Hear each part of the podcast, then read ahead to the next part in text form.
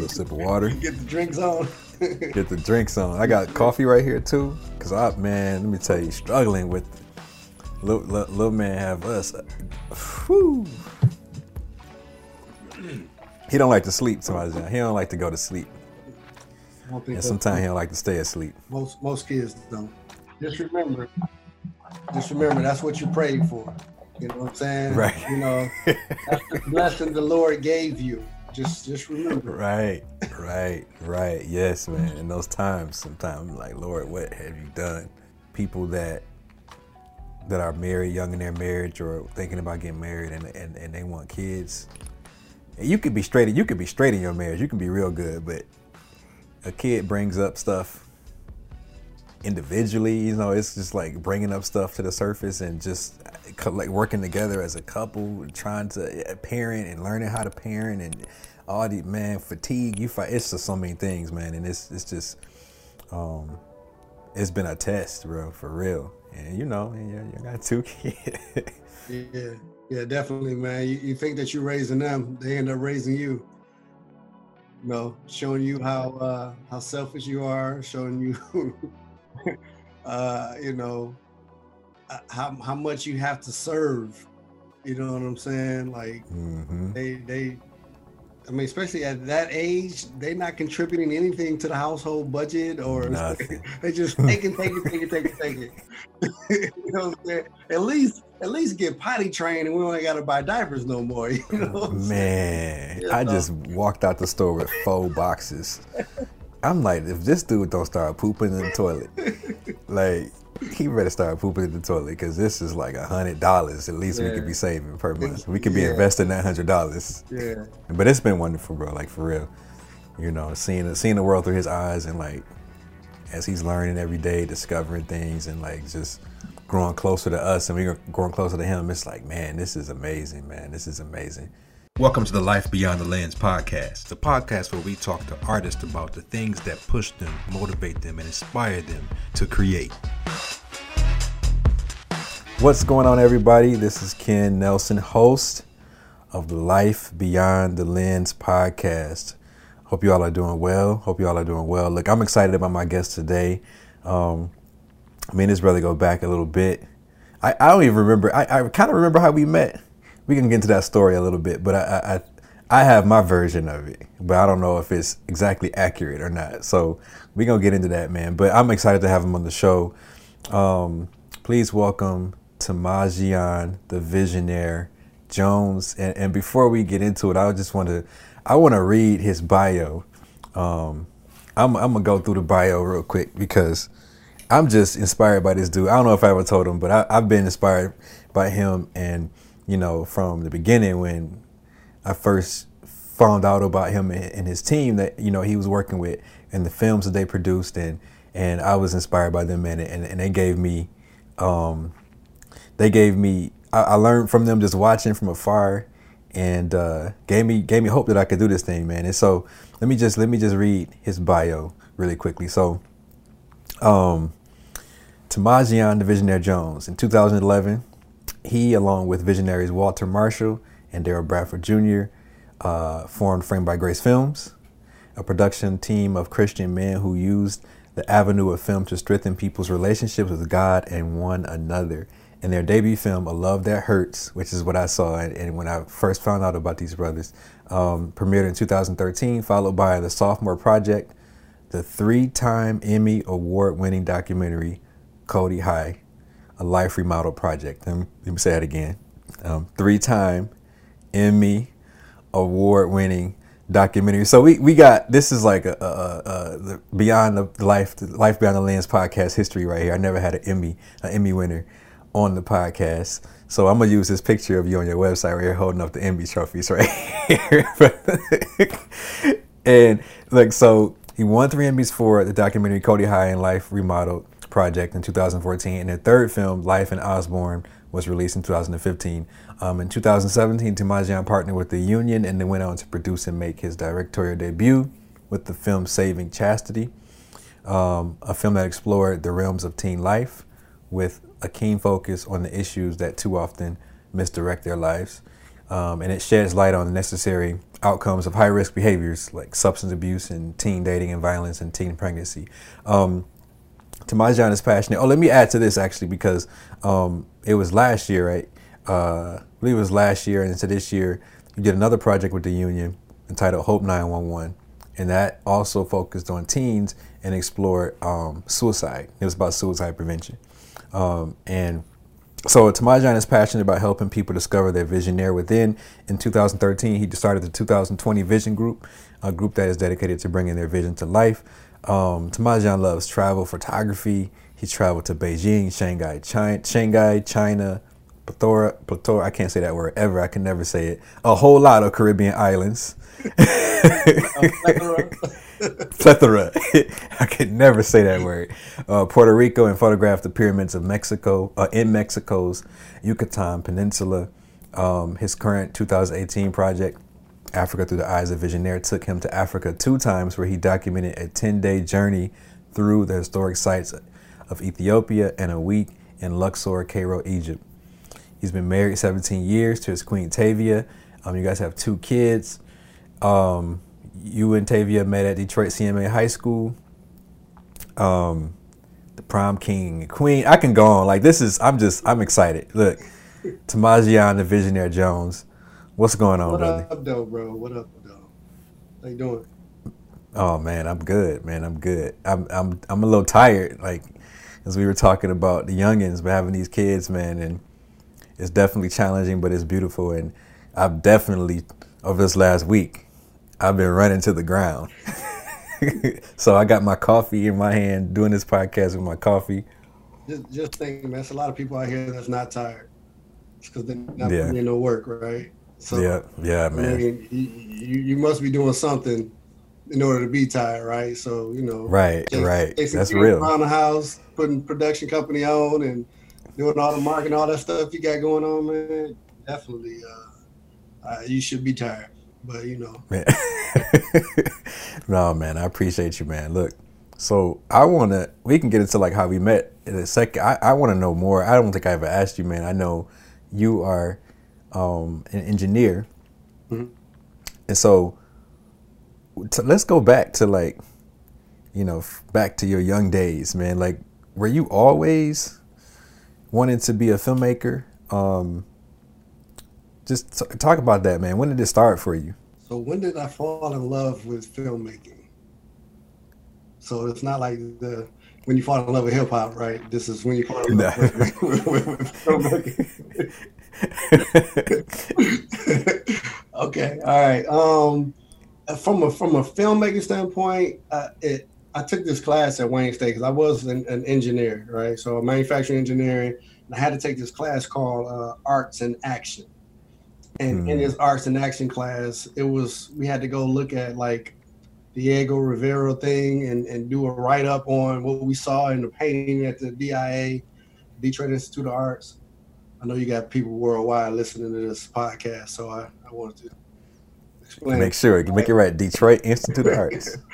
and um, and then we had to analyze a film. I think it was Independence Day, and we had to look at like you know the, how long did they have the shots on before they switched cameras, and you know, and we just had to do a big write up on the film. And I was like, oh, this is really cool. And then we had to shoot a film, but we had to edit it in camera, so we couldn't like use editing software. We had to shoot my part and then turn around and shoot that person's part and then shoot that other other person's Yeah. part. Like whatever, Yeah. you know, you see somebody running, you had to pull the camera over, show them running, then pull the camera. I mean, it was like crazy to do, but it was fun. You know, I was like, oh, this is Yeah. cool.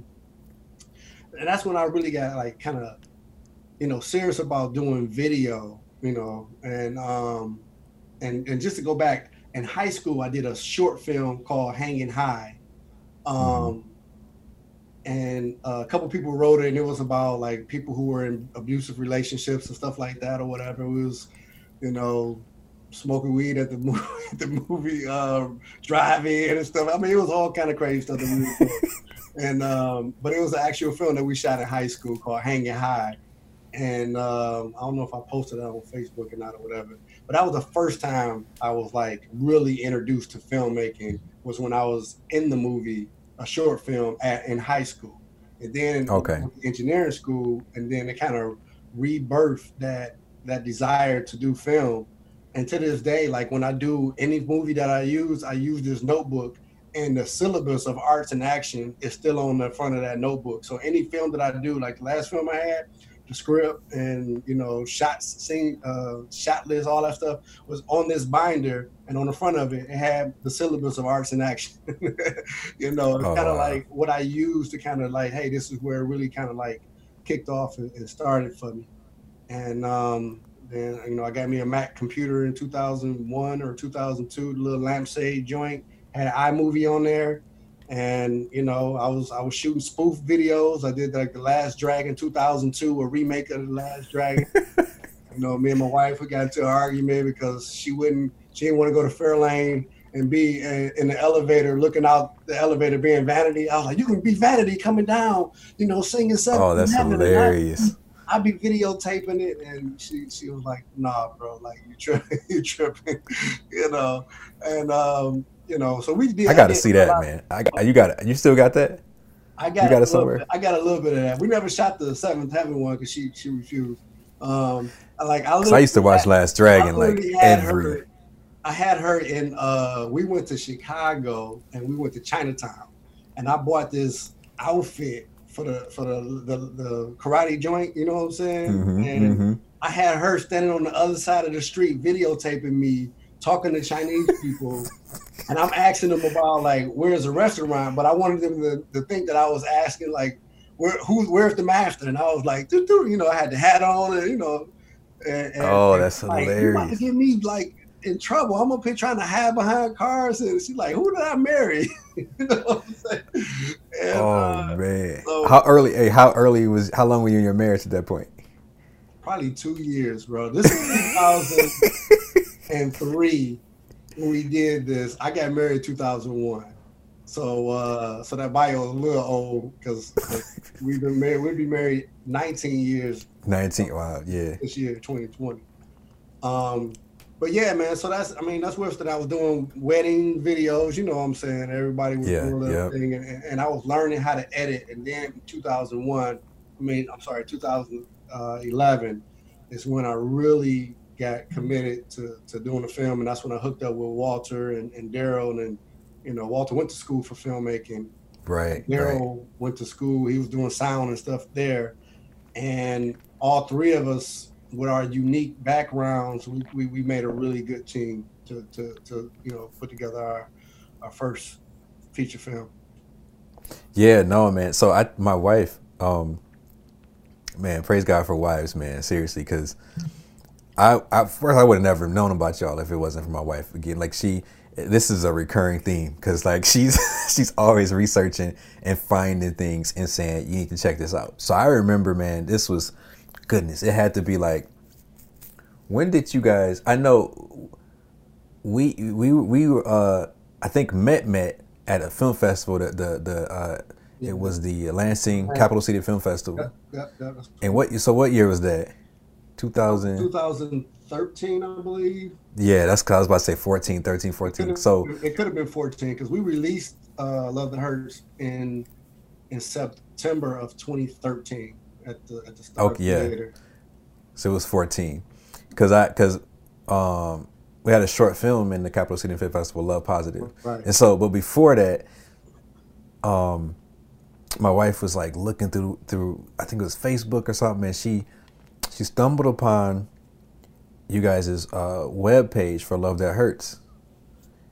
No, it wasn't a web page. It was like a Vimeo. I think it was Vimeo. Mm-hmm. But she somehow got there and she's like, "Oh, we should watch this movie." And so we watched the film and was like, "Man, who they?" And she's like, "They're local. It's some guys that are local. They did this or Detroit. Like they did this." Mm-hmm. I'm like, "Wow, man, that was a good. It was a good film. Good quality. Good acting. Like it was just a solid film." And I mean, to be 100, like you don't see a lot of solid indie right, films, right, low budget indie films coming out. Um, and I'm like, wow, that was quality. And so she like hunted y'all information down. And she was like, oh, you should reach out. And I forget now, I forget it is where it's foggy for me.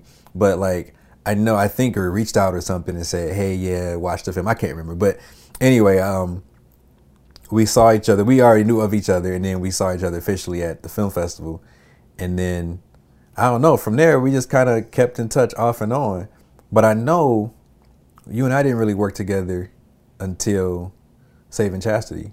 Is that is that right? Like when you you asked me to come on for like it was like a day or two for Saving Chastity. Yeah, yeah. Or did we I do think something before that? far as working together, but I think I think we, I think we kind of kicked it and talked a little bit. You know, just about filmmaking stuff or whatever. Yeah, Uh, I know you had Yeah. I did some stuff with ET, and Yeah, I was uh, yeah. I was a big fan of his because that kind of helped me get through a lot of the hurts because just listening to his "Thank God It's Monday" kind of things or whatever, yeah, and uh, you know, and I kind of we kind of made a connection with that, and I thought he had introduced me to you, but I think it was another guy because I saw him speak out here, and um, you know, so I and I thought it was you, but Yeah, it was another you said it wasn't you, and I'm like, all right, well, either way it go, man. You know, I support what you're doing. I, I appreciate it. yeah, yeah, You know, yeah. And, So um, yeah, but then we then we did some uh, the stuff saving Chastity. Y'all came through and saved the day for me, man, because I needed I needed some audio that day, and you came, you So- came through in a major way. showed them with this 42 channel mixer, whatever that Oh, was, man. A boom mic and some lavs, and that was fun, man. Only filmmakers understand the pain that you have working with all volunteers. You know, um, when you don't have like the, the, the proper budget to pay people who are professional, and and um, you got to have people who've never held a boom mic before, who've never you know set up a light or whatever. You know, and it's like it's painful. And then I needed some some some laughs that day. You know, y'all y'all came through, man. It was like a breath of fresh air, man. y'all came. Oh man, Y'all man, help, Man. help help us do that scene, man. They kicked us out of school because you know it was, it was we only had it for so so long. man, it was it was man, it was fun, bro, for real. And no, and I think that's that's when I was like, oh, you you a cool dude, like, and just how you treat your people and say, even in how you handle like, uh, how you handle uh, uh challenges, because there was a lot of challenges, like you said, you know, with with some of the actors and and and people being late and some people not sure, and, and but this is how you handle yourself under that the pressure and the challenges. You were always graceful and you treated people well, and then like, That doesn't Oh. Um, say I don't get upset though. yeah, no, right, right, right. you know, what I'm saying? Right. the Bible says be angry, but sin not. As long as I'm not Right. sinning, I can be angry. right, right. When you when you dealing with everything, you know, and it's like you know, yeah, yeah, yeah, you know. So so so But yeah, you, man. yeah, I couldn't tell. To say I couldn't tell if you were angry. You know, It depends on couldn't- like like it's so much stuff that goes on when you're doing a film, man, and there's so many things that can go wrong. You can't stay on top of everything, you Right. know. And um, you know, so so if you are angry, you can only be angry for so long before you distracted from doing something else. So it's like you know, my biggest thing is like, can we fix this situation? Can we do something different? And then okay, all right, then I can be angry later on. But right now, let's get back to work and let's let's get this thing done. You know, let's what get I'm it done. So, what did you learn? Because you say Walter went to school for filmmaking. Um, Daryl went to school for for for it as well. I think Daryl went to Michigan State because I know Daryl and I were at Michigan State together, but we never really crossed paths. Like, um, so you know, so they're coming from that background, and you come in. You were like you served like producer role, right, on these projects, right? That's correct. and kind of like probably I'm sure producer and whatever else that need to be done. Yeah, man, I was I, I was doing stuff that I didn't even know the name of it. You know, the name of the position, right? They like, okay, we need you to do the slate. Okay, I'm I'm, I'm the slate dude.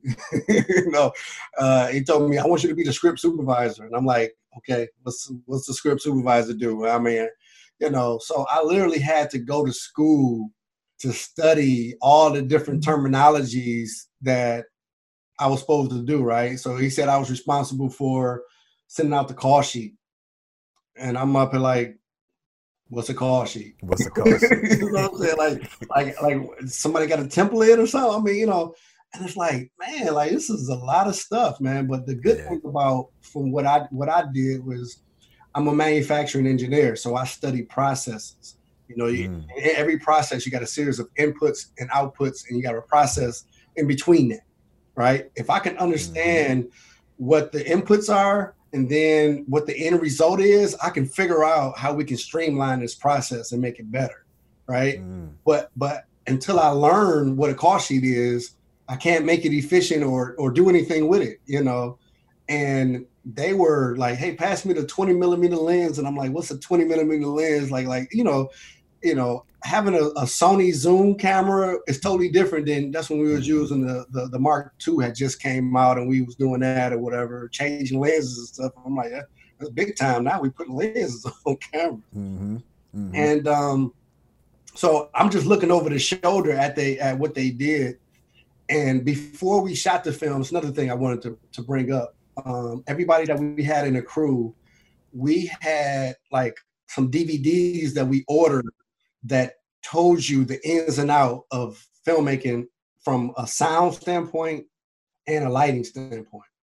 Right. So it's probably like two hours worth of classes on sound, the different kind of mics, the different kind of boom boom mics it is, the different levels that you're gonna have, how would you mix it? I mean, it was just like just not never being on a film set myself, that was really helpful for me to understand what is the the the process of capturing sound, right? Wow. What is so you process? ordered those? You said you ordered those for yourself? No, as a team, study. it was all three of us. As a team, as a team, okay, team, okay. You know, and then as we would have people get on board, you know, they would come over, we would all watch it together and stuff like that, and you know, so going into it, we were trained, but it's only so much training you can do.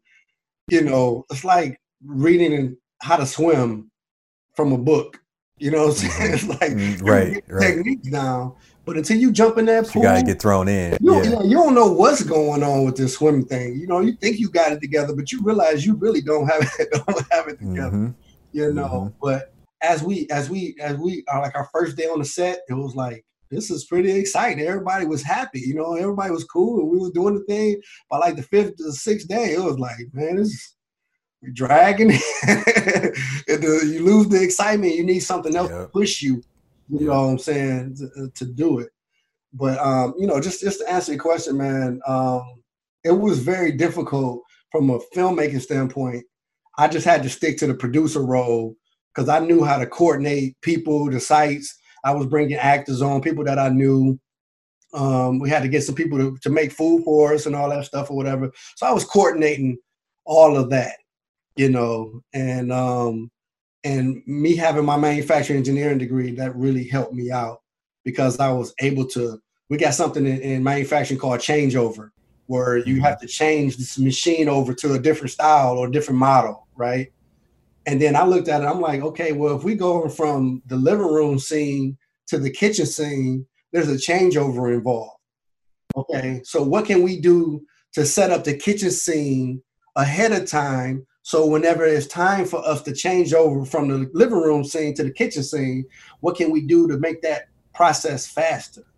Mm-hmm. Right, where all you got to do is just bring the sticks over, and we basically set up. So, do we need to get an extra pair of lights and have somebody in there working on that while we shooting over here or whatever? You know, so we were just there's a lot of tricks and stuff that you can do to, you know, streamline your pro your movie making process you know, and that's that's that's just part of it. It's a whole lot of other stuff. Yeah, yeah. I was gonna say that's a more efficient. You know? Yeah, I said that's a lot in there to unpack. Like even for people listening that, and I, I want to go more into this, but people that's listening that may be new to film or interested in moving into film, and they're in a different discipline.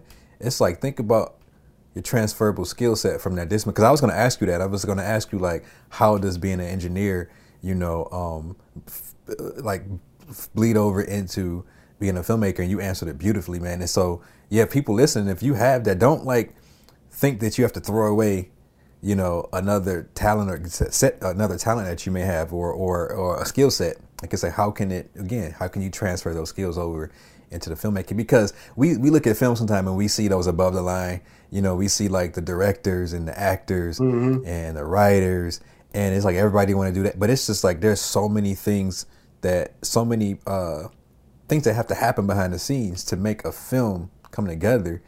And like you said, like those organizational things and understanding call sheets and organizing it and mobilizing people and getting people together and making sure people know what time they need to be there and like making sure there's food there and making sure, I mean that that is one thing can you know can cause an entire entire day to be ruined which, which will push you back. Yeah and and, and realize this is this is like 2011 before we had a lot of these fancy software systems software that, yeah that, that you can use to do a lot of stuff. So this is what we did, man. We literally, it was my wife and I, we took the script and we broke it down and we put everything in Excel. And we made like well, we can do sorts for scenes, for wardrobe, for everything. You know what I'm saying? So we knew at this Wow. scene we can pull up this this person's wardrobe. We know who's all in the scenes. You know what I'm saying? So we literally come on now y'all did that in Excel Excel. We took all that, put in Excel. But I'm gonna tell you this, bro. It took us forever to do. But when we was on the set, we pulled out that iPad. That's when the iPad 2s first came out. I still got that joint, right? We pulled out the oh. iPad and pulled up Excel, man. And bro, because everything that we was able to sort, we just called it our command and control center. Like, like you know what I'm saying? Who, what outfit they supposed to have on? Who's supposed to do this and that? And it was all in there. You know what I'm saying? And um, one time, somebody they brought the wrong outfit or whatever, and we were like, "What outfit are they supposed to have?" We pulled up the sheet, boom. You know, it was it was right there, right? And um, but that that's an engineering like pivot tables and all this other stuff that we think that we probably would never use. We literally put that to work, and we had you know we were doing sorts and all that stuff. But now you can go, you just pay twenty dollars a month or whatever, and you know all that And you stuff get all on, that. on Celtx or whatever. You can do all that stuff now. You know, Batavia but- engineer too yeah, Taylor's industrial engineer, right? So industrial oh, yeah, wow. so we both was like, I'm manufacturing power couple up in there industrial engineer, and and we was down there putting all that stuff in there, you know, and we call it prop. We had a prop list, you know. What, what's all the Mhm. props? Boom, here's all the props that we need to buy. So we get this person the list to go buy everything, and then these are the props that we need for these locations. Okay, these are the props that we bring in for the day. you know what I'm saying? wow And, and but once you build the tool, like that's the hard part. But it literally saves so much time in Yeah. the filmmaking process that you can just use this as a reference and pull up anything about the film. We had the script in there. We we had everything, man. So, but yeah, you know that engineering background helped us. You right know, to the point where our last movie, you know, we shot that in five days. yeah yeah You yeah oh That's yeah a feature film that was like seven Yeah. minutes, and it wasn't that. I mean, I know Tyler Perry shot a movie in five days. but he you know he, you know Yo, he he should he got quite a little, he got a little bit more to work he, with he he should be able to have a budget to really pay for a real made movie that was shot in five days. right But I'm just saying that film that we shot in five days, if we would have shot it in 2011, it probably would have took us 25, 30 days. Because we learned, we didn't know all the stuff that we know now, right? yeah You know, so as Yeah. you as you do more films, you know, you want to be more efficient, but you don't want to forsake quality. right You want to make sure you got good quality products. You know. Right. That's real, man. Because I came on um, Hope 911 when you asked me to, to AD, and I'm like, bruh, I, I'm like, I, I, I, I never, because, you know, when I think about AD, I think about, okay, super organized.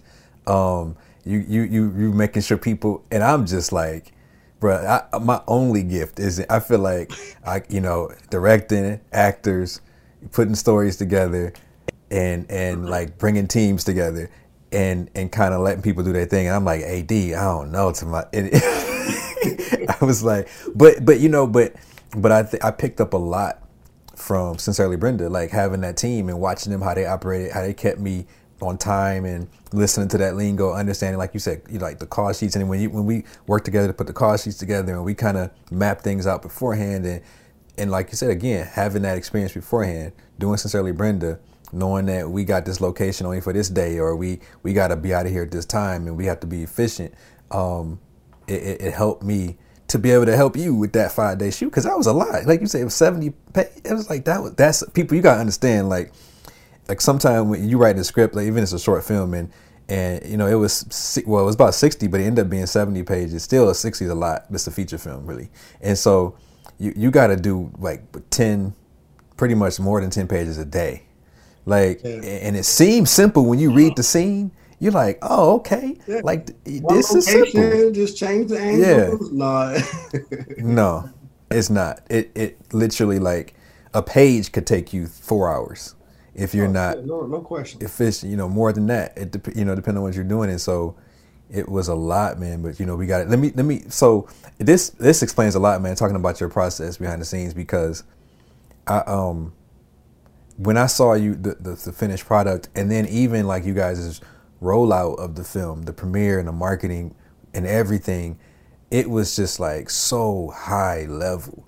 And I was like, I had never seen um, indie filmmakers, and this was in 2013, you know, so it, it, it wasn't like all like with social media and all that. It just wasn't as much as, as in your face like it is now. And you're seeing more filmmakers doing stuff. And, and so I saw the level of the execution of the premiere, the, the products, the marketing, like the quality of everything. And I was blown away. Like, who are these brothers? Like, I'm like, who are they?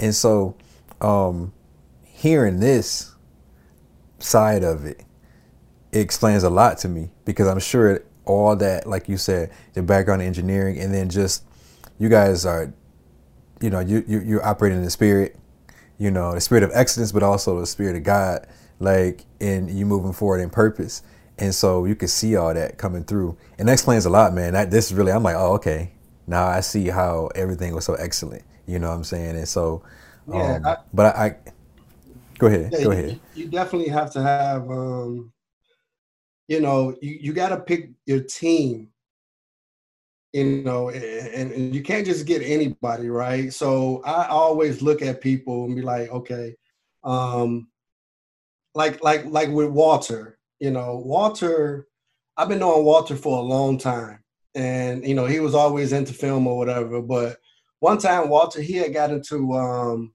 he got into a situation where he was like, hey, you know, uh, he was doing like lawn care stuff or whatever, you know. And I, I'm, I was real particular about how I wanted my grass done. You know what I'm saying? And I do my grass because I wanted to look like really good or whatever. And Walter came and uh, he cut my grass, edged it up. I mean, when I got home, I was like, yo, like, not too many people like touch up the grass like the way that I would. You know what I'm saying? And when I saw that, like the level of detail and craftsmanship at just cutting the grass was, yeah. I'm like, you know what? I, I can walk, I can rock with Walter. You know, what I'm saying? Yeah. And we and we worked on some some video projects like for our church and stuff or whatever. So when it was time to like put together a team, and it's like, yo, man, I can I can rock with him because his level of of um, production value, his eye is definitely something that that's good, and I know it yeah. will, will, be well. And then even when I met Daryl, I met Daryl and Walter two different ways. Like I met Daryl when I was uh I was doing a poetry event, and he was filming the poetry event, and we just talked mm-hmm. after it, and, and, then we ended up going to share the gospel downtown or whatever. So we, me and Daryl knew each other differently, and then come to find out, Daryl and Walter started working together. Mm-hmm. You know what I'm saying? Mm-hmm. So so mm-hmm and, and Daryl had a good level of professionalism and neat. Like Daryl is probably the most organized person that, that I know. You know what I'm saying? So you couple the organization of Daryl, the the eye for detail with Walter, and then my level of excellence when it comes to putting it all together and making sure that you know we demand excellence mm-hmm. from each other. Like I wanted everything to have a level of excellence. Like when we did our premiere for Love That Hurts, we rented out the Star Theater and we had to rent out three movie theaters in order to fit everybody there. So 1,300 wow. people showed up for our, our debut film, right? We had giveaways for book. We were giving out resources.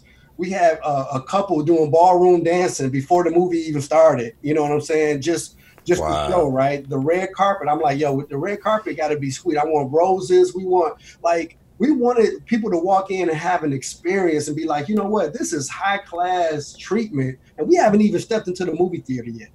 You wow. know what I'm saying? And that's the level of excellence that we all aim for. And then when it all came together, it was just it was just beautiful. You know. Yeah. You, yeah. Know, so um, you know, you you have to you can't settle for mediocrity. You know, especially when it comes to you know, some stuff you just you have to settle because you have no other choice, but that shouldn't be the norm. That should be like an outlier. right. You know right. what I'm saying? Right. It's a lot of mediocrity in films, period. Not That's to mention lot. independent films. It's a lot, and I think because you can get away with the audience. Sometimes the audience doesn't demand more. You know what I'm saying? Um, and you can kind of get away with it, and you're like, oh, you know, it was, it, it, and that's why I'm saying that's why.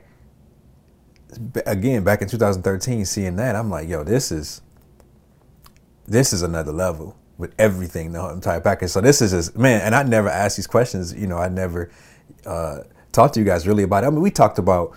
I mean, we can go on for days talking about you guys, just your distribution, how you guys. That I mean, that's a whole nother uh, podcast about about that situation and, and things like that happen with that. But you know, um, so so so let me let me let me tell you a, a funny story. Like you, you probably get the exclusive on this one, right? Okay, so, okay. So we, we we we got a distribution deal with uh for Cody High. This is before we got the Emmy Awards for it, right? mm-hmm. We go down to this conference. I'll probably leave the conference nameless and they had like a pitch pitch fest where we was able to pitch our movies to distributors and we end up getting like the one of the best distributors that we wanted on board right so while we down there we also talked to somebody else who have a um they got some distribution out in i don't know somewhere overseas right you know they just mm-hmm. wanted to just put the film in this one little pocket out here. And we're like, okay, cool. So the distributor asked for exclusive rights to the film. And we're like, okay. We respond and, ask, okay, just a quick question. I, we know you want exclusive rights. Can we get like have another company just service this particular area in the world? Like, like, you know, I don't know, let's say like Vietnam or something, like somewhere like out there, like nobody really rock with or whatever, you know. And I got a respond email back that says, I see you making moves at this conference. Um, I just want to let you know that we're pulling the deal off the table. So enjoy the distribution that you got with the other company. We're no longer interested. Wow. I'm like, what? What? What? Wait, hold, hold, hold on, wait. That, so I, I, went back through the email and I'm like, we all read this email that I sent to him. Like, there's nothing really wrong. Like, uh, if you want the answer, all you gotta do is say no, right? Like, no, mm-hmm. we want exclusive. No, instead of saying no, they pulled the deal completely off the table. And I'm up here like, what? What's going on? This, but but understand, this is Cody High before mm-hmm. we got the Emmy Award, right? Mm-hmm. So then we talked to another company called Vision Video. I can't put their name out there because that's the distribution deal that we end up getting. And Vision mm-hmm. Video treated us wonderful, answer questions or whatever, and we end up rocking with Vision Video. And lo and behold, Cody High gets an Emmy Award, you know, gets multiple wow. Emmy Awards. Yep. You know what I'm saying? And now Vision Video, like, hey, cool. but mm-hmm. this other company who just played it to the left, and I was like, yo, as an independent filmmaker, dealing with distribution companies and stuff like that All that it's all kind of craziness that goes on. And I don't know how I can even give anybody advice on how to navigate that. I mean, what was I supposed to do? Let's not say nothing at all, just take it, or like I don't right, know. You know what right, I'm saying? Like, right. what, do you, what, do you, do uh, in those kind of situations? But I'm just saying that those those are kind of things that we had to get through in distribution. I was like, did they pull it to play hardball? Thinking you guys could come back and be like, oh, okay, okay, and they, uh, and they, they, you know, they just even, totally just wouldn't even answer our emails. No. Oh, that's weird, man. Yeah, that's yeah, yeah. I was like, yo, wow. is, I don't know what what happened, man, but you know, I'm glad we was able to get with uh with Vision Video and uh what they was able to do with our with our product or whatever, you know. But anyway, um, I just had to give you the exclusive, you know, no, it, story. And we got tons of stories, but you know, I know that's a whole other podcast to tell people the the, the do's and don'ts, do's and don'ts. of, of, yeah, of yeah. filmmaking. yeah, no, like with Cody Hido, you guys, um, what was what I always found interesting about you guys, and, and you you you uh, kind of like with your documentaries, you produced them in kind of a non-traditional way. I guess. Well, I you know documentaries actually. This is probably a little more traditional for documentaries than it would be for like narrative films. But you guys you uh, worked with an organization to produce um, Cody High Life Remodeled, and for Life in Osborn too, or was Life in Osborn independent? no, Cody High was more. Cody High was more of, of our film, framed by Grace. You know, um, Walter pretty much took, you know, the the bull by the horns and really put that put the, put the whole company on his shoulder, and and really produce uh, Cody High. And, okay. And uh, I mean, like as far as the filming and all that, he literally spent a year, you know what I'm saying, and, at Cody putting together that film. So I definitely want to wow. give him his uh, his shout out.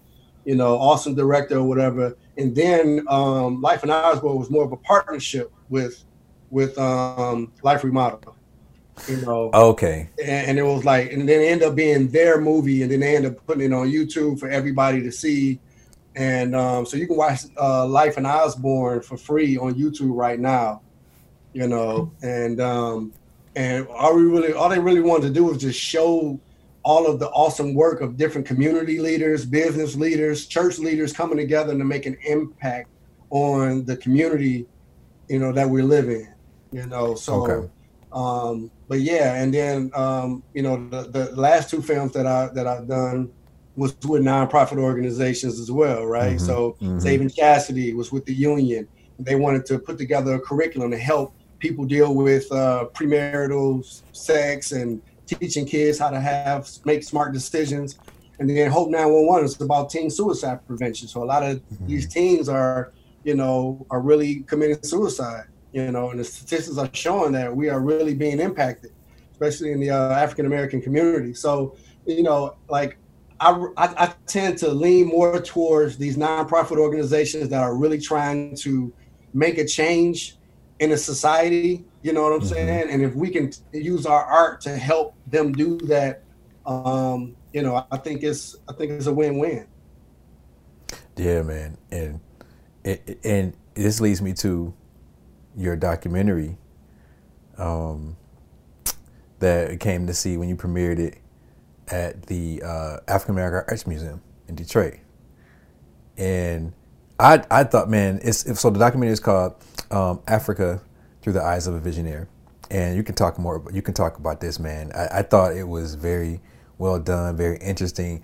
The the knowledge that you get from the history of of like Christianity in Ethiopia. I didn't know any of this stuff. Like I didn't know oh, any, I, and so yeah, man. And it was just I think to see like I I love one of my one of my uh, dreams is to go over to like Ghana and, after seeing a documentary now Ethiopia to like really see I love old I love history I love old mm. um, monuments and buildings and and and it's just amazing to me that you know you could touch something that's been around for thousands and thousands and yeah. thousands of yeah. years it's still there yeah. and, and to stand in the spot where like you know, Jesus could have been, or to stand in these spots where it's just like to me, it's it's just crazy, man. And so talk about, I mean, how did you get this? I mean, where does this idea come from? And just to to to uh, and I, and I want to before I, you go into it,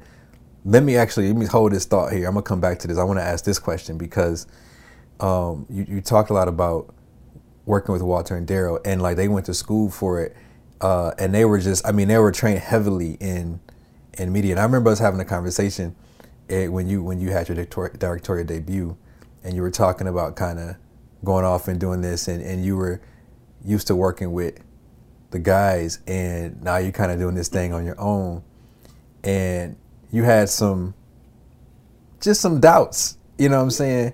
Talk about I, I, I want to I would have never known that if you had to say anything because you always come off to me as you come off as a dude like you're like look I might have just throw myself into this like and figure it out and do it and you kind of had that confidence you're not afraid it, it came off you're not afraid to fall on your face like you're gonna do it and get it done and so I, I saw that and I always respected that and then when you told me that I was like wow I didn't even realize that man and so talk I guess talk about how you made that leap like um, what was that like to to to go off on your own and put together you know, these films, and then we can go back into um, the documentary, the big because that was a big documentary that you put together.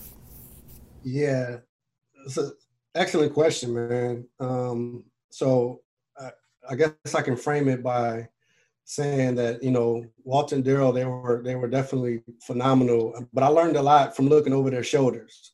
You know, sitting in the editing room to seeing how they frame up stuff and you know um, i remember we were shooting at like a factory one time for Love That Hurts and um, walter was looking through the lens and he was like so frustrated at the way it was looking and i'm like what's wrong? And he says it's, it's looking like a comedy.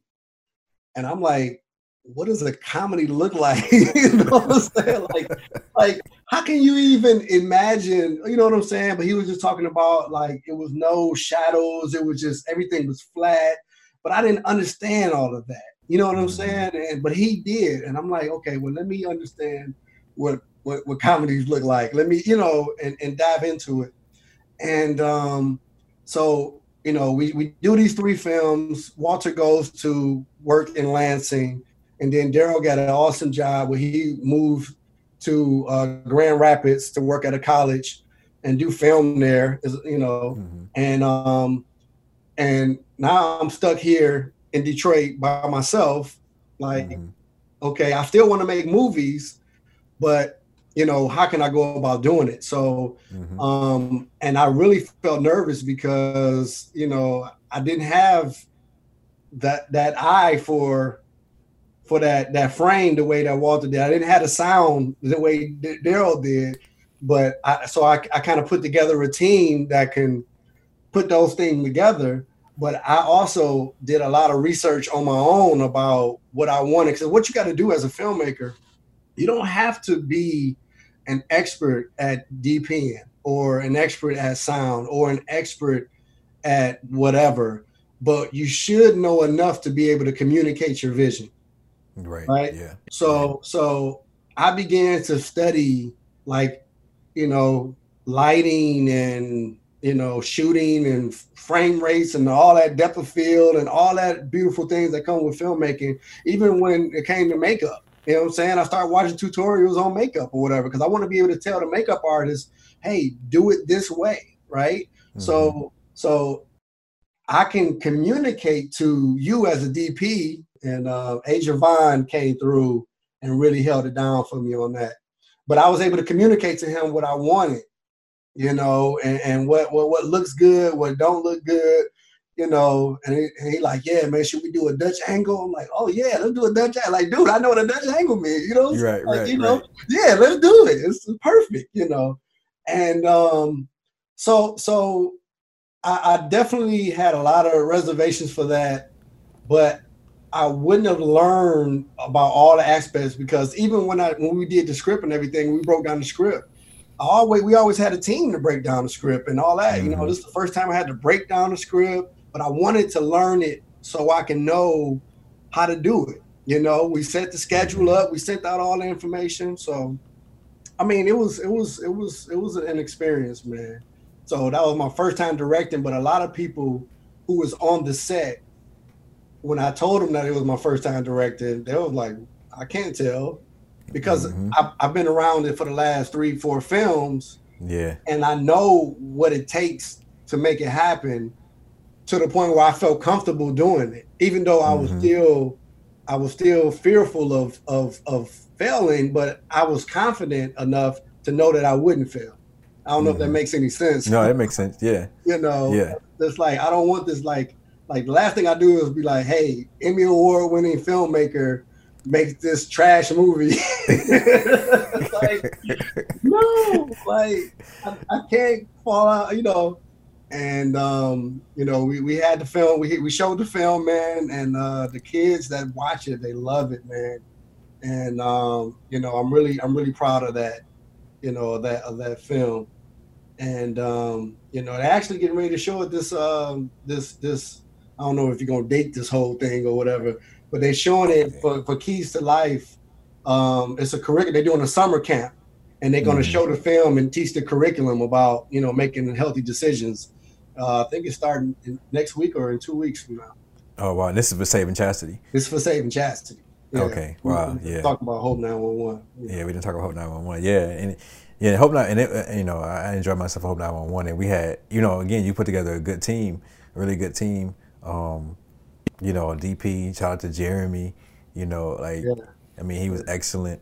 Um, and, I, I figure if you if you put together the right team, you communicate the vision, you know, that's the that's all you got to do is just don't mess anything yeah. up, man. Like I say, just get yeah. out the way, right? You know. Yep. And, um, so you did an awesome job. You even helped out with the script too, you know. And, yeah, um, yeah.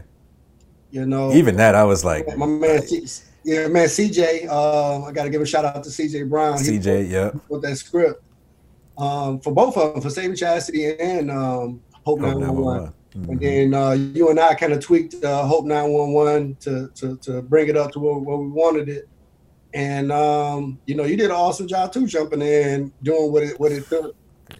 You know, man, I appreciate it, man. It was look, we had to get it done. Yeah, it, it was it was it was fun, man. Like it was it's a lot of work, you know, but it's just it's worth it, man. When you saw like, and everybody was great, man. Everybody like was the morale never really dropped. Like I remember that one day, it was a long. It was the it was the whole house scene, kidnap scene, you know, and the dad yeah. come. Yeah. I mean, that was a long day. It was. It was. And that the morale never dropped. Yeah, that that was. Yeah, it was a lot. It's a lot. I can I can go into that too, because but but having like you know like Vicky was there to mm-hmm. to coordinate a lot of stuff, man. And uh, shout out to Vicky, man. She's awesome, man. Scoop Soup. I met Vicky at a film festival too, for Love That Hurts. You know, yeah. this was out Novi or something like that or whatever. But you know, she came through like a trooper. You know, everybody, you know, did the thing and then chatting. We we, we edited that joint. Like we were editing yeah. the first day. We had such a fast turnaround for that film. I mean, it was like yeah. we we we got the finished script the end of June, and the delivery date for the film was the end of September, like September 27th.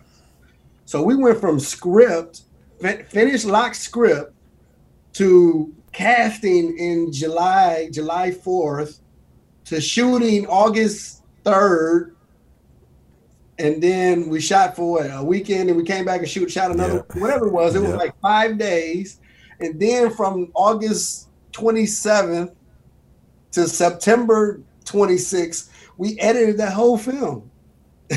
Wow. you know wow. what I'm saying? And I'm up at like, that was crazy. Yeah. But yeah. It was it was it was beautiful, man. Yeah, yeah. Well, it came together well, man. And I hate I couldn't make the premiere. Like to see I forget I think I was out of town. I was something was going on. I couldn't make it, but I mean you told me about the um the response. And I remember you said, I remember you said, because you, you knew you, you had certain areas where you're like, okay, I know they're going to respond this way. I know they're going to respond that way to that. And I think it was one of the episodes where you're like, it was so quiet in the room and you're like, oh man, we didn't fail. Right. And then you said you, you got responses and people was just crying and it was so quiet that they didn't exactly. want to. Exactly. Exactly. It was, it was one of those things. It was like when we were editing this, so when he wrote the script, there were certain sections that he did extreme research on. Like mm-hmm. when you when you getting ready to commit suicide and you call a call center, it's certain things that they tell you that has to be right. Like we can't put our own little twist on right the the the interaction between a person that's getting ready to commit suicide and a call center person. Like that mm-hmm. was drawn out, and we thought it was going to be so much that we we're going to lose people Mm. Oh, that was the first episode. That's right. Yeah. It was. I think it was episode two. Um, but oh yeah, it was the end of first episode into episode two. Yeah, yeah, yeah. yeah. All the episode two, and it was like, man, like I think we're losing them. Like we're not getting the reactions that you know, yeah. you know. And it was so quiet, and then like at the the episode one, I think they clapped, and then after episode two, nobody clapped. They didn't do anything. Huh? I'm like, dude, we didn't get claps. Like we didn't get claps. You know, like they didn't. Man, and and then episode three, then they they started getting hype, and at the, by the end of the movie, they were screaming at the at the, at the screen. Mm-hmm. Right? It was it was a beautiful thing. And then people was telling me, episode two had me crying. It was I was like, really? you know, and um, you know, as a filmmaker, you always are are interested. Like any of us can always go into a film that where, where, our film is being showed and just sit back and watch the audience react to yeah. certain scenes. Yeah. And it's like, did they laugh at that? And it, like it was stuff that wasn't supposed to be funny that they were laughing at. I'm like, hold on. yeah, yeah. You know, no, that's real. Don't laugh at stuff that you expect to be funny. It's like, okay, well, you know, we're gonna fix this on the next film. We're gonna fix it. I can always gauge. Sincerely, Brenda, when we, when we were screening screening the movie, I could always tell what type of audience I was gonna have. Um, in the particular scene in the beginning, it's about it's about ten minutes into the film. It's when uh, the mom and it's a flashback scene, and it's when um, little man is like he want to see his dad, and, and like he get you know mouthy with his mom, and she smacks him he says, I hate you, and she smacks him. Yeah. Now, th- this is the part where I'm like, this, okay, I know which type of audience we have because either people will be, they would be, if they were quiet during that scene, I'm like, okay, we got a weird audience. like, we got, they, you know, and, and was, all the audience ended up being good, but I'm like, okay, but, but like, that slap would be like, you would hear people like, oh, and then, and then she slaps him, and then right after the slap, she's like, "I never wanted you." Then it's like, "Oh!" So it's like a, it's like a, uh, like in boxing, you know what I'm saying? It's like a jab, right hook, combination hit. Yeah, it's like they, you have a combo, it's a combo, and it's just like, oh, and I'm like, oh, they, we got him, we got him, and it's like they locked in from that. So it's like you, I knew that we had a very engaged audience, and they about to be making noise, and everything, or we got a very quiet audience that's gonna be but they all enjoyed it. But it's just like you say, it's funny to, to get those reactions, and sometimes it's not what you expect, and you're like, oh shoot, like I didn't messed, up. I didn't messed up. Yeah. yeah. oh man. But I mean, either way it go, it's still good to like hear their reaction, and I mean, like, so so all all of our films. And you can you can you can kind of understand it too because you're a filmmaker. Other filmmakers that, that's listening would agree um, 100% on this statement. And I'll give that many statements where everybody is going to agree. But every film that you give that you give to the world is like having birth to a baby, right? Each mm-hmm. one of mm-hmm. our films are like our, our children, right? And we want our children to grow up and be successful. Mm-hmm. you know, we don't want anybody to say we got ugly kids. you know what I'm saying? Like you just, you, I, I, don't, don't, don't keep that to yourself, man. You know what I'm saying? Right, That's why it's right, so right. hard to be a filmmaker because the moment you put out a film and somebody don't like it and they get write a bad review or they say, "Oh yeah, your sound sucks" or something like that, it's like you talking about my kids, man. Yeah. you know yeah, what I'm saying? Yeah, yeah. And and when they love your kids, it's beautiful because like all right yeah, yeah I, ra- I, raised that that boy he's doing yeah, all right yeah out of shipping yeah. everything you know and and and so it's always good to sit in the audience and see how people react to your children because you put a lot of work you give birth to something like something that was an idea mm-hmm. goes on paper and you write it down as a script and the first moment where it really dawns on you when you have a table read and they give life to the characters that you just imagine in your head. And you get to that table read, you're like, man, I can I can hear it. It's like getting real, you know what I'm saying? And then you start mm-hmm. seeing them act it out. And then you cut it and you edit it and you put it all together. Like, yo, this was an idea. And now it's a film that can people that can like minister to people, you know, Mm-hmm. And and mm-hmm. it's that's the beauty of filmmaking, you know, is going from a concept to the finished product, inputs and outputs, right? Mm-hmm. That process of mm-hmm. filmmaking is rigorous, it's painful, it's like delivering a baby. Mm-hmm. you know, I mean, I've never delivered a baby, but I've, I've, I've still delivered. I, I think it's painful, right? right? but when when the baby is given to the mother, they're not really thinking about the pain as much as they are experiencing the joy of having right. that right? So as painful as it is to going through all the stuff that we go through as filmmakers, when we finally finish and we got that finished, that baby, it's like, whew, we can we can take that breath and breathe and then let it go ahead and show it to the world. You know what I'm saying? Show it to the world. I, I agree. I, I I agree. I will say this though.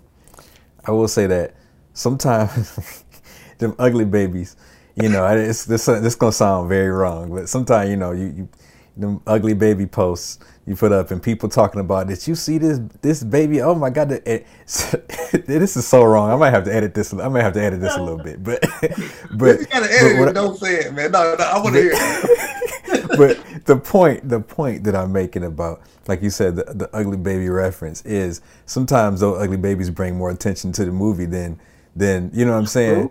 True. The cute baby photos, and it, it and you can say is it could be negative attention, but I guess maybe say attention is attention. And and as you see by those uh, the Tyler Perry film that was on Netflix, yeah. was that uh, Fall from Grace? Man, he has so much, you know, negative press that probably drove the ratings up on that thing. But yeah, I, I, mean, 100% so, so, agree with you though, man. Listen, though. man, I from a from a filmmaker to a filmmaker, there's no way he could have intentionally.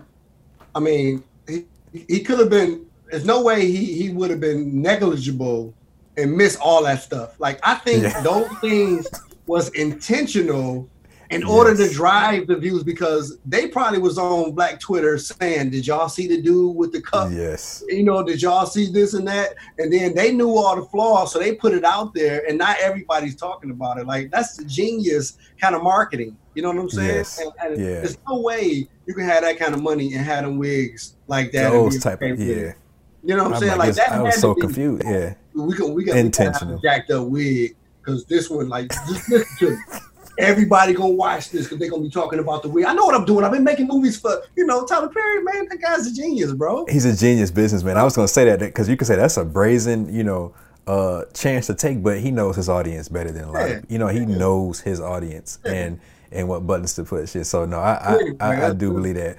Yeah, but no, I, I agree. Like man, we we want to put the best, you know, uh, possible work out there, and then those responses. We hope that people receive it well everybody won't receive it well. Um, you know, but you can learn from those if it's constructive criticism or if it's you know what I'm saying if it's just I mean, trolls. Any, any, then yeah, it, you still learn from troll. I mean, I've gotten like feedback from films that we've made, and I'm like, okay, I'm not gonna make that same mistake on the next one. Mm-hmm. You know, so you definitely can learn. Like every filmmaker, you know, would like to to get better, like want their next film to be better. And if people got an issue with it, and if it's like legit, like sometimes you just gotta look truth in the face and be like, "Yo, like, yeah, we missed it." you know yeah, what I'm saying? Yeah. Like, oh, yeah. they just telling us something that we already know, you know. But mm-hmm. if they mm-hmm. just being nasty just to be nasty, and it's like, you know, you know, uh, that's when you, are talking about the kids, and it ain't, it's not true. It's, you know, right. don't misrepresent the kids. You know, right. baby ugly. You all right? The baby ugly. Yeah, I got it. Some people make bad films. They just don't want to people to tell them to their face the films is bad. But I, I, don't know how our wife's gonna feel about it. They gonna make me edit. Well, she gonna be like, "Do not. You need to edit out the ugly baby stuff." She gonna. Look, I know why they gonna see look, look, look here. Look here. there are some bad films out here. No such thing as the ugly baby, but there are also bad films out here. Does that, does that help? oh man, uh, yo. So so talk about man. Um, Africa through the eyes of the visionary. How did that come about, man? Like, and then just getting over there, and, and putting that. I mean, this was a monumental task. But looking at, you know what I'm saying? I say it's monumental just because it's like a lot of people are, oh, I'm going to do this. I want to tell this story. And, but I mean, to actually execute it, to go over there to be over there. You had someone over there that was like taking you around. He was in the documentary. Like it, it was just it was incredible, man. And so talk about, I guess, just how did that come about and, and getting it done. All right, so we I've always had a desire to go to Africa. You know, from the moment I started studying history, I've always felt that that I was lied to. Like I said in the in, in the trailer for the for the documentary, and I'm like, I want to go over and see it for myself. I want to go over there, like anywhere in Africa. And and, and the guys from a table got a, the table is, is, a Bible study group. You know, some men. We've been meeting for like the last 15 years, and we all decided to go to uh, Kenya, and I think we are going to spend some time in Ethiopia. And one of the guys that go to the table, his name is Waka, and um, he invited us to Ethiopia. And it was about 10 of us that all signed up and said we, we wanted to go and then the group dwindled down to like five. Then it dwindled down to like three, and then it drilled. It, it was down to two. Me and and Waka was going over there because Waka's from Ethiopia, so he was headed yeah. anyway. So he was going regardless if we were going or not. And I'm like, all these dudes said that they was gonna go and now they're not gonna go. I'm like, was man. it like what? What was it? The cost? Because I know it is. It costs a lot. Uh, I mean, we we we end up getting like some some decent deals, man. It wasn't it wasn't okay. that bad. They just they just for whatever reason everybody just kind of dropped out. Like it's kind of like everybody say, yeah, I want to go to Africa, and everybody sign up. And it was like, all right, everybody pay their money by the twentieth, and nobody paid their money. You know, it's like when it started getting serious, people were like, you know, they don't work good with deadlines when when they don't really want to do it. You know, right, that, that, right. that, that tell the truth, right? Mm-hmm. And um, so so Waka approached me about making this movie about this Ethiopian leader. And I'm like, yo, this guy sounds amazing. And I started, you know, doing research about him. And I'm like, yo, we need to go over there and do some research about this guy. And I'm like, all right, well, let's let's do it. And I end up going over there and I was just capturing footage of like, you know, the whole experience. And by like the second or third day, I'm like, yo, we got like some really good footage. We might mess around and have us a documentary here you know so at that point then we like okay we need to mic ourselves up and and and and, and i shoot you you shoot me or we have somebody else shoot both of us and and wow. and then we we started really shooting the documentary after like the second or third day so I, I thought you went over there with the intention to do a documentary. We did not go over there with the intention wow. of doing a documentary. We went over there with the intention of documenting enough stuff about this Ethiopian leader and Ethiopian culture to be able to come back, write a good script, and then produce the movie, get funding and all that wow. stuff, which is still in our hearts to do, you know. Um, but then it was like, oh no, we're going to all these different historic sites, and I'm like, man, let's let's just tell a story about, you know, we originally was gonna call it like Africa through our eyes or whatever, but it's like a million Africa through our eyes videos out there, and I'm like, yeah, that yeah, yeah. distinct, you know. So, um, but anyway, so so so Waka just you know, who who who was phenomenal because he's like a historian himself. Mm-hmm. And I studied some stuff too, and both of us coming together really made a real good story because he got an African Ethiopian perspective. I got an African American Detroit Grand River Schoolcraft perspective, and you know we was able to tell a, a beautiful story. You know, and then also once I left Ethiopia, I think another year later I went to I went back to Egypt you know, and then me and my wife, we went to Egypt. And then we, we went over there and we documented that stuff, our experiences there. You Man, know, talk about Egypt, bro. Like that's one place that I that's one of the places I really want to go and see the pyramids. I, it still baffles my mind the the the ingenuity and, and just and I'm sure as an engineer, yes, you you're there like Yo, what the heck, what yo, the heck. Man. I was I was I mean I've talked to people in Africa, and I said, and I asked them, you know, which place would I should I should I go to if I've never been in any country? What place should I go to? And they were like, you need to go to Egypt. like, go check out Egypt. And I went there, and I saw like the pyramids. That's that's one thing, but like these temples that they had, you know, you saw the videos with the temples and how big mm-hmm. these pillars and stuff was, and I was like, oh, like they put all this stuff together thousands of years ago. This was like they didn't have these modern day technology. and all yeah, that we had. I mean, they had to have some really great engineering skills to be able to do that, and the symmetry was was like perfection. It so let me like, ask you this. Let me ask you this. Now, this may seem out of super left field. I listen to a lot of random podcasts and read some random stuff, though, conspiracy theory things. Do you think they had help from aliens?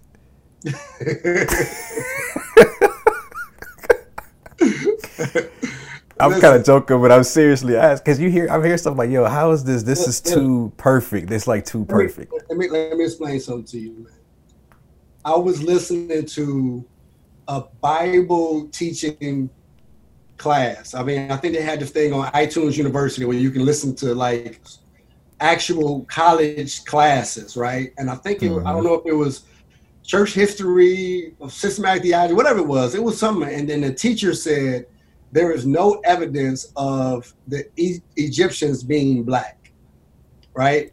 He said this on on the, the show, and I'm I'm pretty sure he had all white students. He was just comfortable in saying it. But I, as a you know person that's getting into the Bible and listening to classes, and I'm like, yo, I, I don't quite understand why you would say that, you know. Mm-hmm, mm-hmm. And when I went to Egypt or Kemet, I went there, and there's there's there's no way you can go there and and not see that the people that was there were were black.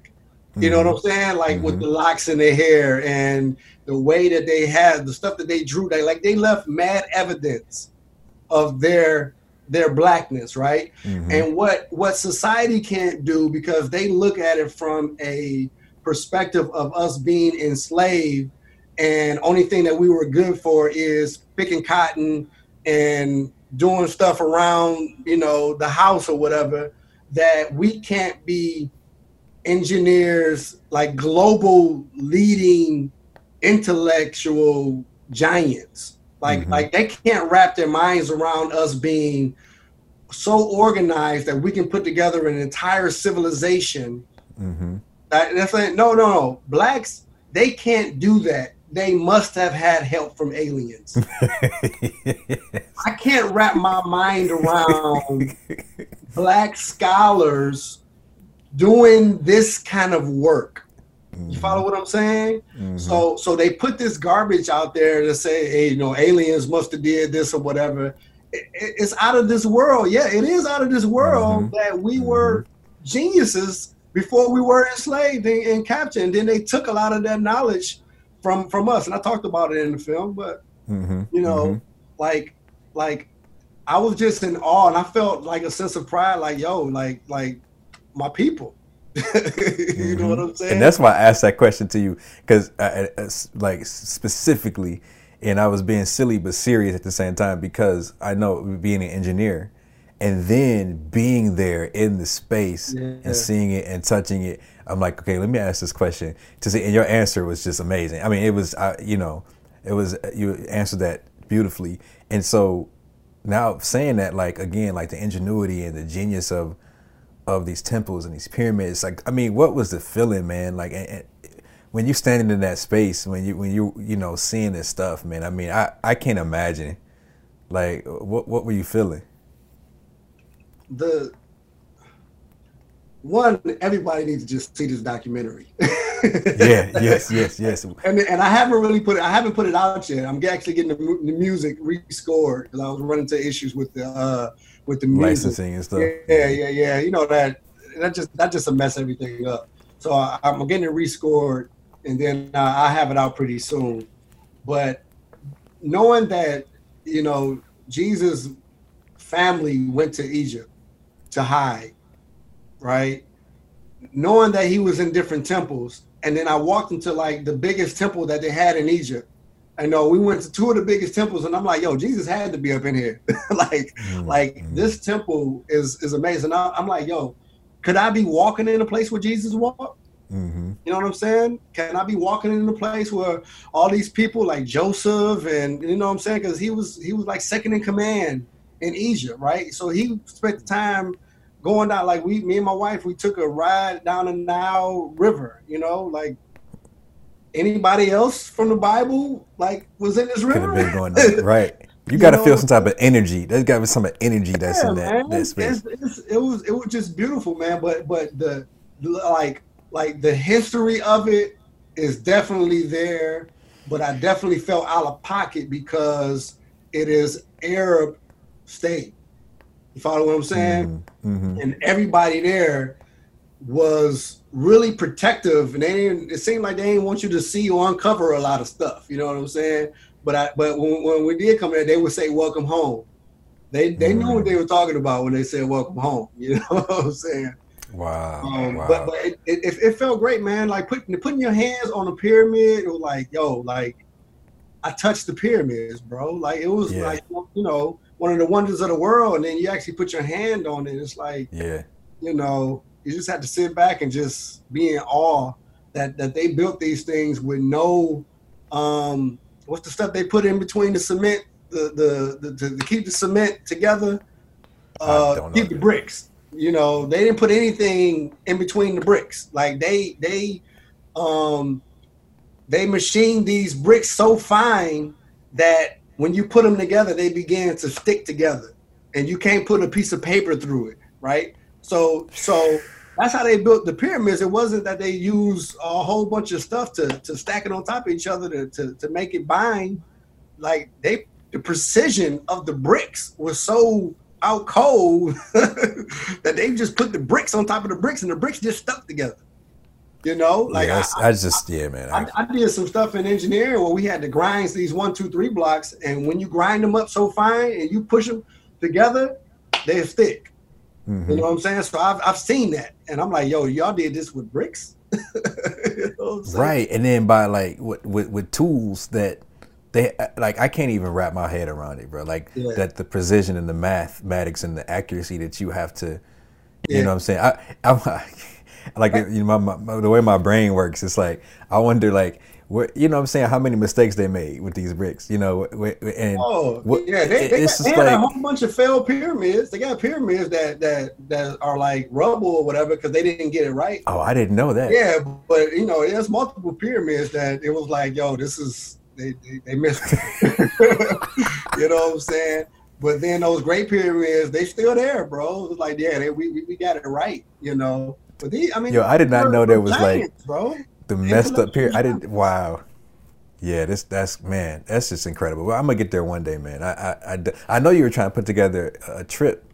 You know, um, yeah, that was kind of a part of the thing that you were you were working on doing. I still, man, I still have it in my heart to, for us to take our families out there, man, and do a and do a trip, man. So um, maybe when the film come out and, and we get some success, I mean, you know, I, I wanted to make it economical, um, where you know, Pookie and Ray Ray can go, but I wanted right. it to be like in such a nice place where even the, the bougie brothers and sisters can go there and have a good time too. You yeah, know what I'm saying? Yeah. And yeah. and, and uh, from a price standpoint, you know, it probably right now would be the best time to go because yeah, super, for real. they don't want us over there, and we ain't trying to go nowhere right about yeah. now. So, yeah. Um, but but I, it's definitely in my heart for us to go. Yeah, it was. It's inc- like I said, seeing the documentary was incredible, and and what, I can't wait till you release it. You know, so people can can see it and really. I mean, there's so much knowledge in there. It's just, it's just again like the history, man, and and I I, I know going there, seeing that coming back, I'm sure there was like a perspective shift, you know, and and just about your about yourself, you know, what I'm saying. Could you talk to that, like speak to that, like um, what what once you did you did the doc again, you didn't even go over there with the intention of doing it, but to have that vision to say, hey, let's make it. Most people probably wouldn't even, you know, you're gonna take the pictures, do the videos, whatever, come back, and it's like, cool, we can put in a photo album. But you had that vision to be like, oh, we can do something bigger with this. And so, how did it sh- change you, man? That experience?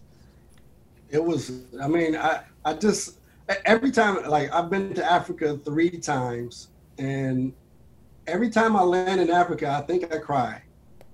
I think mm. I cried when I went to Ghana last time.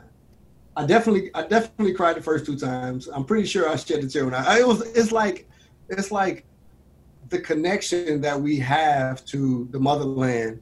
You know, uh, it's just a special place, right? You know, mm. and I, I love just going over there and everything about it because we've been taught our whole life that it was jungles and mud huts and stuff like that. It was nothing noble came from there. And then when I went over there, I'm like, yo, this is some some pretty noble stuff, you know. Mm-hmm. Mm-hmm. And so, you know, I would definitely say that, you know, anybody who go over there can will have a better perspective of us. And like I mentioned before, the perspective of us being African Americans is like we only, you know, our history started with slavery. Yeah. You know, nobody yeah. told us that we, you know, develop all of this engineering and mathematics and sciences and all that stuff. Nobody told us that we educated the, the Europeans that came over to Egypt to to learn and study. You know what I'm saying? Like they never told us that. They they know it. you know, and it's like, yo, like to, to for it to dawn on you, it's like, yo, we we've been there before. We can we can make we can be there. We can go there again you know. So mm-hmm. so um, I, I I I I'm like speechless. yeah. You know, but it, it's definitely life changing when you go there and see those things for yourself. You know. Yeah, I, I definitely want to probably the first country is Ghana, and I, and that's because I just remember being small, and my dad, my dad's a huge, you know, black historian. Like he just loves Black history, um, and and he would take us all around this, the country, man. Like when we were young, going to the, you know he has a goal of getting hitting all fifty states, um, but he's always looking for like African American uh, memorabilia and history in some of these places that may not be like commercial. You know what I'm saying? Right. And so, so he's he's just always taking us to places. And I remember being young, and he took us. We were we were like making this doing this huge trip. We went to Disney World. I think I was about 12 or 13 at the time. And we went to Disney World, and, and we drove up from Florida. We had a family reunion in Georgia. We went down to Florida Disney World. Came back up, went to North Carolina, South Carolina, and we were just visiting family. And then we, so we sleeping, and then you know we wake up, and then my dad pulls off into like this wooded area.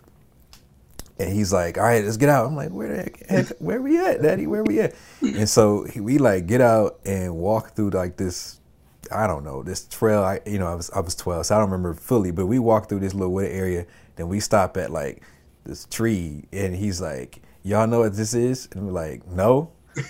He was like, just start guessing. I'm like, come on, dad. We don't know what it is. So why we go? We don't even have the knowledge of it. So that, why we running? So he said, just guess, just guess. So we, I don't know. So eventually he says, this is like, this is where the slave, the first slaves came in to the country.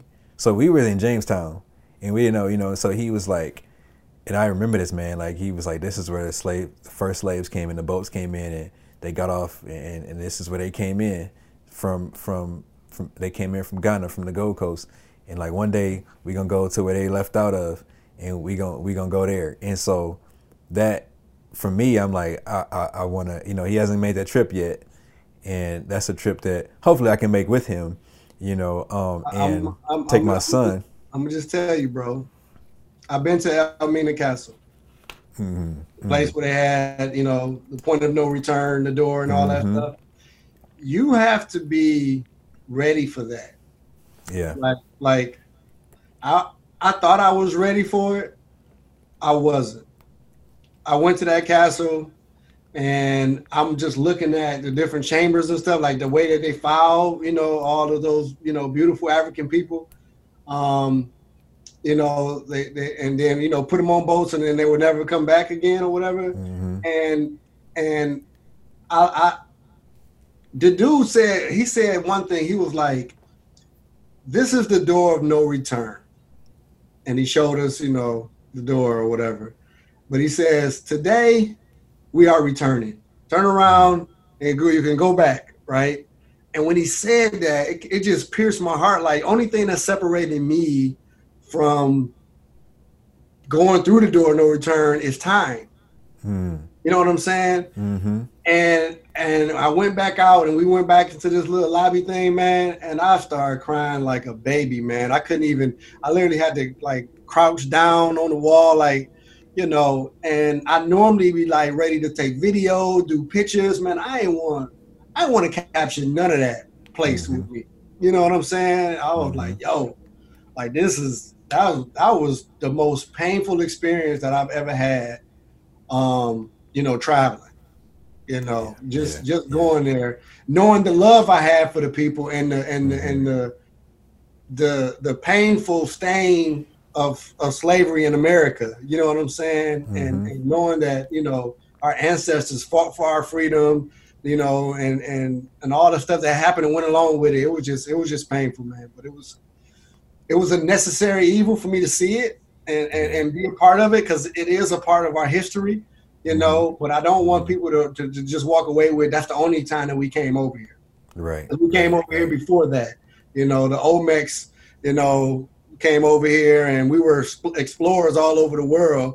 And, you know, they, they, they did bring a lot of us over here, but a lot of us was already here. You know what I'm saying? Don't mm. get it, mm. don't get it twisted. you know what I'm saying? But anyway. You said the Olmecs. Now I might have to that little history. I'm about to write that down. The Olmecs. Yeah. O O L M E C. You said O L. O L M E C. O L M E C. Yeah. The Olmecs. Yeah, I'm gonna have to look those up. Nah, man. Like so. I mean, the closest thing. Oh, okay. I see a picture popped up of the. Yeah, the, the okay. I've seen this in a museum somewhere. Like yeah, I, I had um, that in my movie. because they had an Olmec head in Ethiopia. That's where it was. It was, it, it was a replica. Okay. Yeah, it was a replica. Revisionist history. I'm like, I'm doing a revisionist history up here. Anyway. That's all. Yeah. So it was. Yeah, yeah, yeah. So no, I'm gonna have to have to learn about that. I'm gonna read about that, man. No, that's dope. Um, the closest thing I came to that, like you said, like that feeling, I, and I, and I, yeah, I'm, I don't know if I can even prepare for that, but um, was the Smithsonian, Smithsonian Museum in, in D.C., the Black History Museum. Yeah. Um, going through that, you know, it, it just kind of hits you in a way.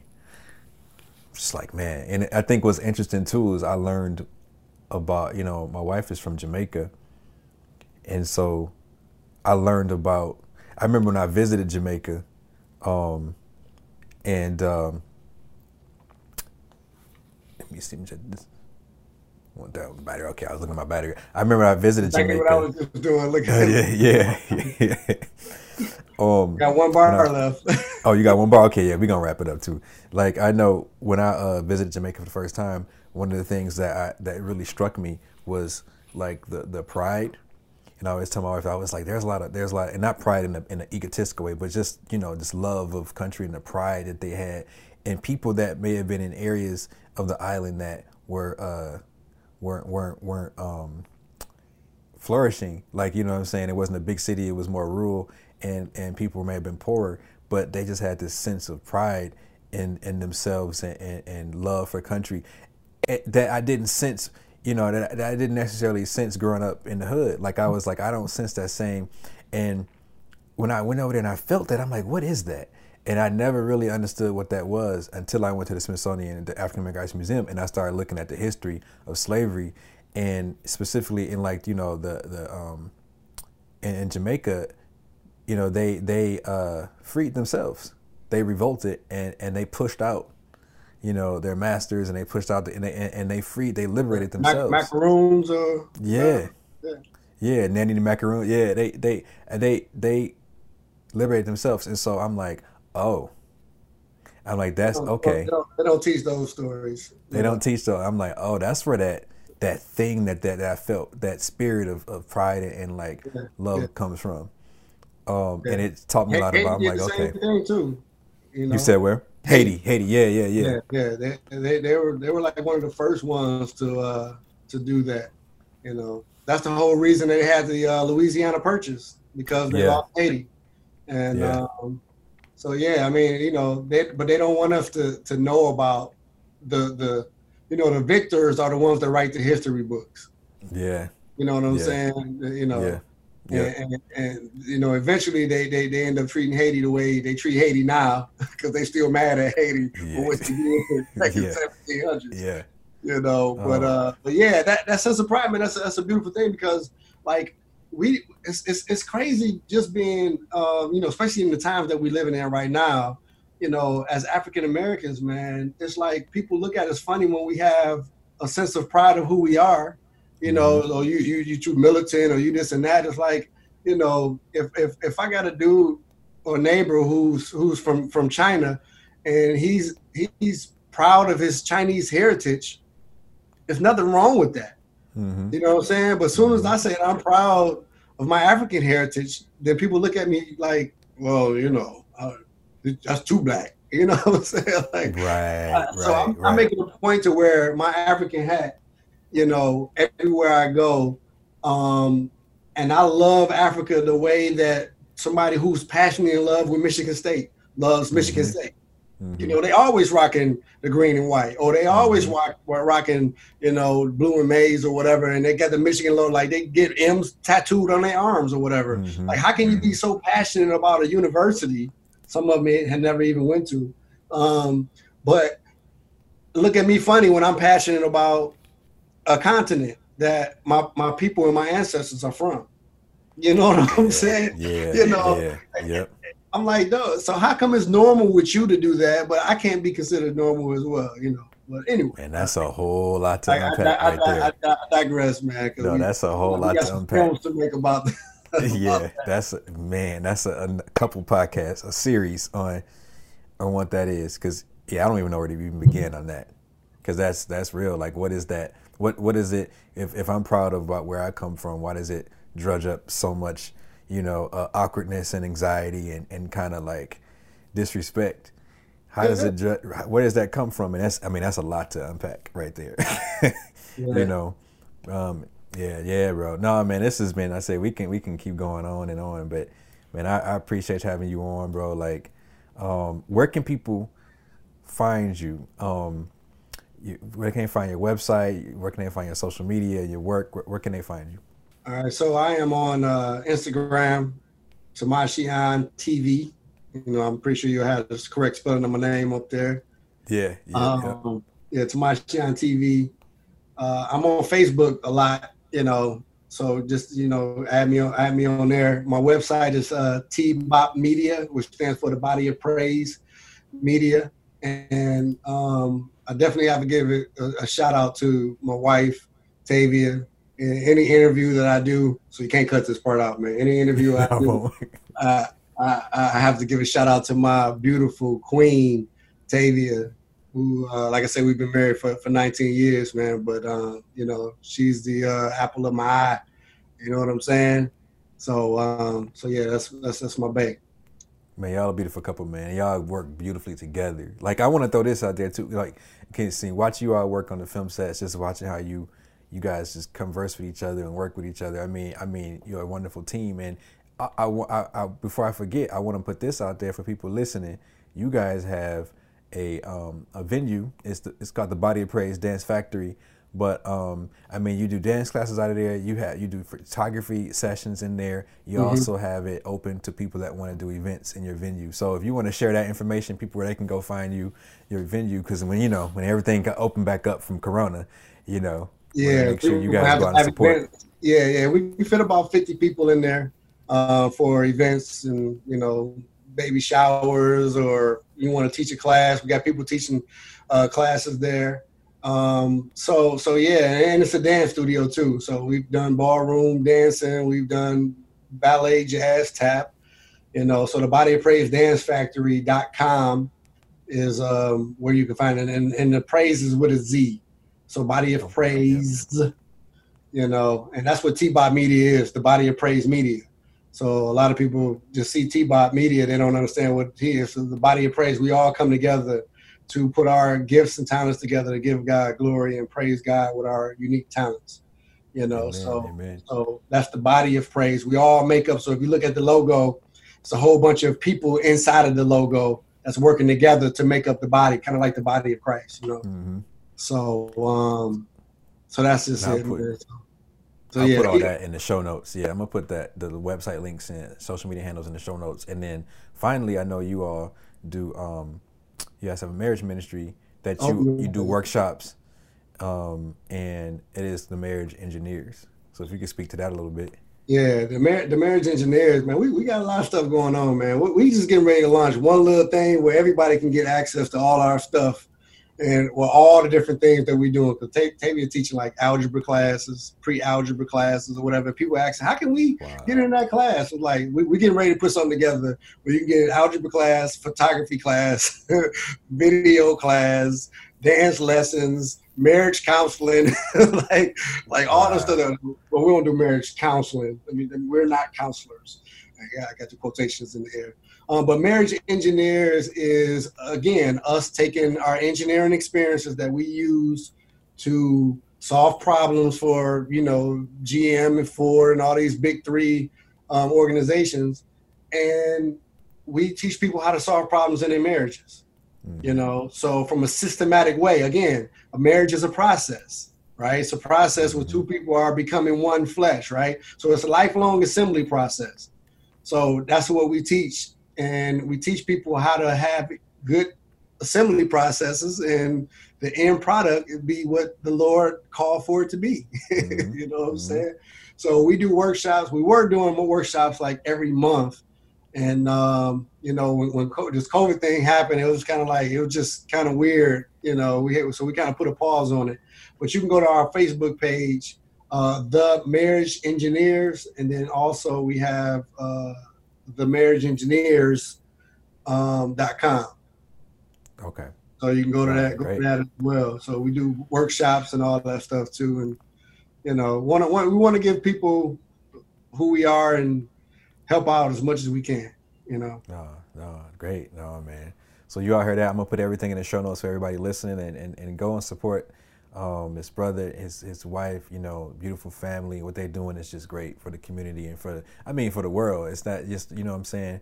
It's global what you all are doing, and so um, I appreciate you being on, man. I, like I said earlier in the podcast, um, you know, you've, you've inspired me from from the, from afar when I was first was watching what you all were putting out, and then meeting you and talking more. I mean, it just got me even more. I'm like, oh, you a good brother, man, and just like it, it, it's again like our conversations that we have. We don't talk a whole lot, but when we when we do talk, you know, we be going on the phone, we be on the phone for a minute, and when we see each yeah. other, man, and we work together, it's just always good vibes, good conversation, man. And so I'm always learning and and growing, being around you, bro. And so um, appreciate it, bro, man. No. You, your team is awesome too, bro. You know, stuff that y'all doing, can't shake a stick at it, man. Like y'all, y'all like doing it. The little marriage vow, I vow thing, and, and, and collaborating with all those film filmmakers and actors. I mean, that was beautiful, bro. Like you oh, know, thanks, man. Thanks. Uh, I love it. You know, the movie that you did, you know, beautiful and stuff that even the, the live live positive. Um, all that stuff. All the short films in that series. Yeah, yeah, like like all that all that stuff was good too. I watched all that stuff, man, and um, you know, it, it's, it's it's beautiful, bro. I like I love filmmaking. I love talking to filmmakers. yeah. you know no, I appreciate it, man. I, like I said, y'all people in the, in the community. A lot of times we don't give each other their props and like you know um, give them their roses enough. And I, it's, some people are competing and tearing people down or you don't want to say, you know what I'm saying? And so it's just like, it's, you gotta let people know how you feel and like really give um, respect where respect's due. And like I said, when I, when I saw I Love That Hurts, I'm like, oh, I gotta step my game all the way up. it's like, dang. I was like, man. And, and and I'll say this and then we can wrap it up, but like a lot of people will will see something like that and feel threatened and be like, either you know what i'm saying they feel threatened and it, it, it's like you should look and say how can i learn how can i get around those people and learn but add value as well whatever value i can add like mm-hmm. um how can i add value how can i learn you know and that's what it's about man and again going through everything you said you were just how you just watched learned, you figured out the stuff and when you went off and you did your own thing man you had learned these things and went through it but you wasn't afraid to ask questions and you wasn't afraid to jump in and do it, man. It's that humility and, and, and knowing that, you know, to, to get better, you gotta like humble yourself and, oh, and, and learn. Oh, definitely, definitely. I, I, I nothing. I, I didn't add in there that I also, I, I invested in myself as far as online learning programs mm. and stuff like that or whatever. So I, I, you know, I don't know I went to like lynda.com. I got a subscription with them.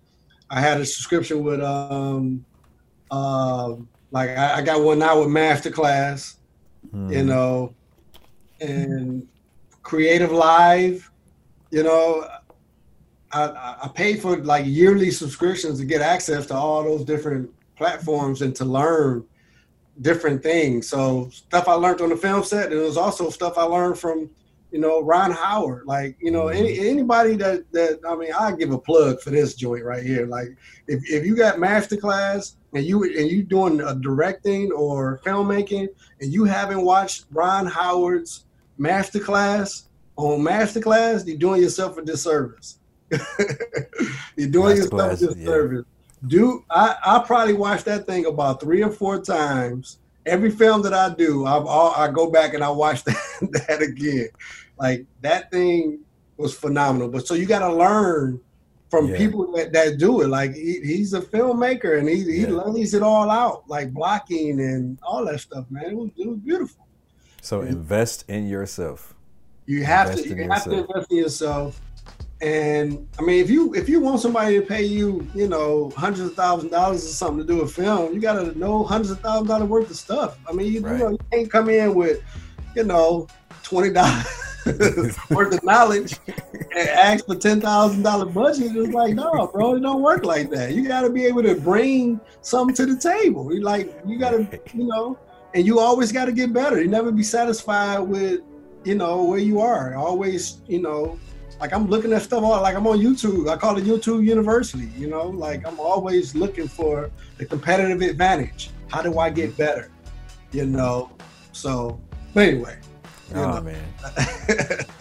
Tamajian and Visionary Jones, man. Thank you for being on the show. And I hope you all I, enjoyed yourself, you know, listening. I hope you learned a lot. I mean, there's a lot of knowledge in this podcast, and, and just um, appreciate y'all for listening. And uh, take care. See you next week.